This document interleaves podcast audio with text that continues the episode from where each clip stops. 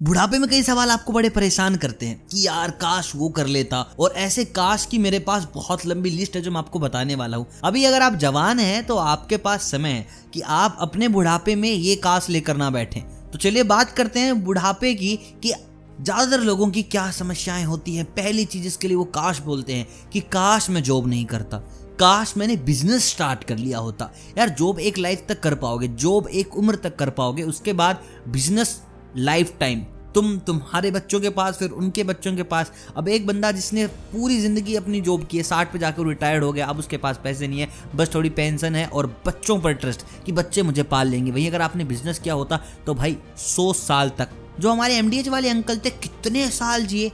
लेकिन कभी भी अपने बच्चों पर डिपेंडेंट नहीं हुए। उनका पैसा आ रहा था just because he was into business तो अभी भी मौका है। बिज़नेस बिज़नेस कर लो, कुछ अपनी इनकम स्टार्ट करो कि बुढ़ापे में काश ना बोलना पड़े। दूसरा काश कि काश मेरे पास एक स्वस्थ शरीर होता। भाई, अभी तुम बड़े मज़े से पिज्जा पेल दे रहे हो, बर्गर खा दे रहे हो फुल अनहेल्थी की यार, हम तो कतई जवान आदमी देख, बर्गर खाने के बाद भी हमें कुछ भी नहीं हुआ। भाई, अभी नहीं हो रहा। अभी तुम्हारा थोड़ा सा जो खून है वो गर्म है बॉडी तुम्हारी कुछ भी पचा ले रही है। लेकिन ये चीज़ें ना बाद में तुम्हें घुटनों पर लेके आएँगी। जब कभी गठिया बाव होगा तो कभी बवासीर। तो अभी भी बता रहा हूँ, मत करो ये सारी चीज़ें। बाकी करो तो कर लो। बाद में काश तुम लोग ही बोलोगे। अगली चीज़ है, जो ज़्यादातर बूढ़े बोलते हैं, हमारे बुज़ुर्ग बोलते हैं कि काश मैं थोड़ा और घूम लेता। देखिए, बाद में चीज़ें समझ आती हैं कि ट्रैवलिंग कितनी ज़्यादा ज़रूरी है। अभी तुम्हें बहुत ज़्यादा ज़रूरी है तुम्हारी जॉब अभी तुम्हें बहुत ज़्यादा ज़रूरी है तुम्हारा पैसा। लेकिन भाई, एक वक्त आएगा जब तुम कहोगे कि यार थोड़ा सा और घूम लेते।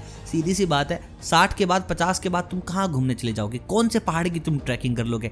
अभी वक्त है, जितना घूमना है, घूम लो। अपने पैसों पे। बाप को डंडा मत कर देना, अब तुम जाते कि पापा मुझे घूमना है, बुढ़ापे में घुमा नहीं जाएगा। अभी जाओ, अपने पैसे से कमाओ और जाओ, बिंदास एंजॉय अगला बुढ़ापे का काश है कि काश में थोड़ा और एक्सप्रेसिव होता। मैं लोगों को बता पाता कि यार वो मेरे लिए क्या अहमियत रखते हैं। 90 परसेंट रिश्ते टूट जाते हैं कि जो लड़के की साइड है ना, वो ज़्यादा एक्सप्रेसिव नहीं होती। और लड़कियाँ ढीठ हैं कि यही बोलेगा, सो बोलेगा। तो भाई जिसके लिए तुम थोड़ा सा प्यार रखते हो, जिसके लिए तुम्हें दर्द होता है, जिसके आने से जाने से तुम्हें खुशी मिलती है, गम होता है, भाई उनको बोलो, एक्सप्रेस करो अपने आप को ताकि लोग तुम्हें प्यार दे पाए, ताकि तुम बुढ़ापे में ना बोलो कि काश वो इंसान मेरे पास होता, क्योंकि तुम्हारी कमी के कारण तो वो चला गया, क्योंकि साला तुम एक्सप्रेसिव हो ही नहीं। और एक काश जो ऑलमोस्ट हर एक बुज़ुर्ग बोलेगा इस जनरेशन का कि काश फैमिली के साथ थोड़ा और टाइम स्पेंड करने को मिल जाता। अभी नहीं कर रहे हैं यार हम लोग। आई नो मेरी कंडीशन भी ऐसी है, बस काम काम काम काम काम।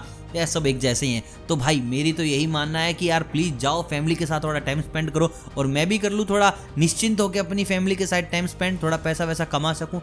तो उसके लिए आप बस सब्सक्राइब कर दो चैनल को कमेंट वमेंट कर दो, ताकि वीडियो थोड़ी आगे जाए, सीधी बात, पैसे के लिए सब चीज़ें की जाती हैं। बाकी अगर थोड़ी बहुत भी ऐसे वीडियो देखने के बाद ज़िंदगी जीने की एक नई राह दिखी है तो यार फिर सच में लाइक कर देना। अगर बिल्कुल भी तुम्हारी वैल्यू नहीं मिली पाँच मिनट की, तीन मिनट की तो वीडियो को डिसलाइक कर देना। मिलता हूँ कल, तब तक आप सभी को अलविदा।